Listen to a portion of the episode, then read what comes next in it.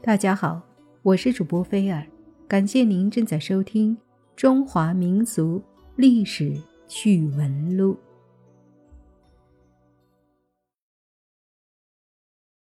蔡国是一个很菜的国家，它位于咱河南的上蔡一带。中原有几十个小国家，比如管、蔡、霍、鲁、魏、毛等等。当初分封的时候是很神气的，大都是西周王族家门的子弟，全都是姬姓。因为他们都是王族家门的子弟，才能分到这样的好地方。但是这点土地，他们越来越守不住了，反倒是分封的远的异姓国家，比如齐国、楚国、越国、秦国等等。地盘越来越大，力量越来越强，中原小国不得不在夹缝里生存。蔡国就源源不断地向周遭的国家输送媳妇儿。齐桓公成为春秋五霸之一，蔡穆侯赶紧挑了个好看的妹妹蔡姬，给齐桓公送去做姨太太。蔡姬是个年轻活泼的姑娘。齐国又是沿海开放国家，商业尤其发达，甚至有红灯区。蔡姬从那封闭保守的中原小国出来，呼吸着带着海的味道的敞亮空气，日子过得十分舒服。齐桓公老了点儿，足以当他的父亲了。不过他算个不古板的君王，看着蔡姬淘气，他哈哈大笑。很欣赏的样子，蔡姬就越发的淘气了。这一天，蔡姬和齐桓公在湖上泛舟，蔡姬见了水就顽皮起来，向齐桓公泼水。齐桓公也笑着回敬了几下，好像在乡野荷塘中初恋的少男少女似的。脑补一下画面，其实还蛮恶心的。一阵玩闹过后，船猛烈地摇晃起来了。齐桓公害怕了，大声说：“好了好了，不要闹了。”蔡姬觉得齐桓公害怕的样子挺好玩的，干脆故意让船摇晃得更剧烈一点。齐桓公大声喊：“好了，不要闹了，我不会游泳。”蔡姬说。没事儿的，你淹了，我救你。蔡姬是熟悉水性的，天知道她什么时候学的游泳。难以想象春秋时候的公主到底穿什么样的泳衣。齐桓公年龄大了点儿，吓得紧紧抓住船帮，脸色煞白，好像第一次坐过山车的老汉。他越是害怕。蔡姬越是开心，把船摇得像游乐园的海盗船。最后，齐桓公一脸阴沉的上了岸，对蔡姬说：“明天就把你退回蔡国。”蔡姬怎么也想不通，从前也玩闹过，这老头怎么说翻脸就翻脸呢？跟老头玩闹是要小心的，有些玩闹。让老头子很开心，觉得自己还很年轻；而有些玩闹，让老头子很气恼，觉得自己老的没用，受了欺负。比如让老头出洋相，齐桓公可不是说着玩的。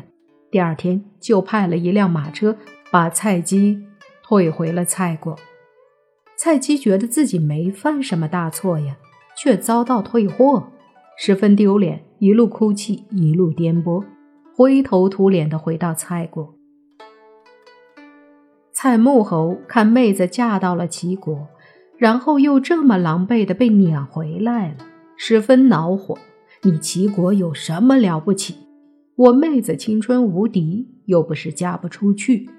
一转手，又把蔡姬嫁给了楚国的楚成王。齐桓公本来只是要蔡姬回家反省反省，怕助长了他的娇气，就没说将来还要接回齐国的话。等他反省好了来求情。谁知道小媳妇儿并不留恋他，跑到南边重婚去了。这齐桓公一怒，就带着八国联军讨伐蔡国。蔡国不经打，一打就投降。齐桓公又挥师南下讨伐楚国。这场战争的由头，很像古希腊的特洛伊战争。因为绝代佳人海伦被拐，于是爆发了一场长达十年的惨烈的战争。齐军到了楚国，楚国人十分惊讶，因为两地隔得实在是太远了。而且一向没什么往来，相当于井水不犯河水。楚国用了“风马牛不相及”的一个生动说法，本意是，即使发情的马和牛也扯不到一起去。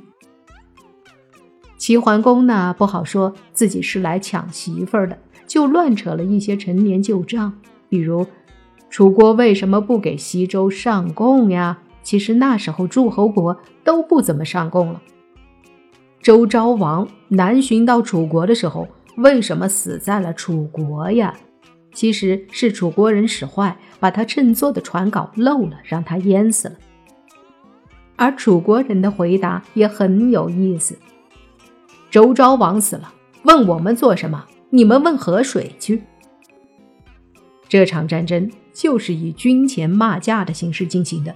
双方都派出了最强的国嘴上阵，齐国是管仲，楚国是屈完。最终，齐国理屈词穷，被骂走了。对比古希腊的特洛伊战争，这场因为女人引发的战争，实在是可爱到极点了。想想那些士兵从齐到楚，也就是从山东到湖北，一路上穿过了不少国家，饱览了不少风光，哪里是打仗，根本就是公费旅游。齐桓公回师经过蔡国的时候，各路诸侯又帮着蔡侯求情。齐桓公因为华小周引发的莫名恶气，这才算是消了。这场战争就结束了。这就是春秋时期的战争，起因比较无厘头，过程比较儿童化。到春秋末期，特别是战国时候，出现了一些伟大而可怕的军事家，他们服务于特别有野心和霸气的君王，便瞧不起从前小儿科的无聊战争，发明了很多诡诈。和残酷的战争技术，动辄几万、十几万，甚至几十万的围歼对手。当年的可爱的战争便一去不复返了。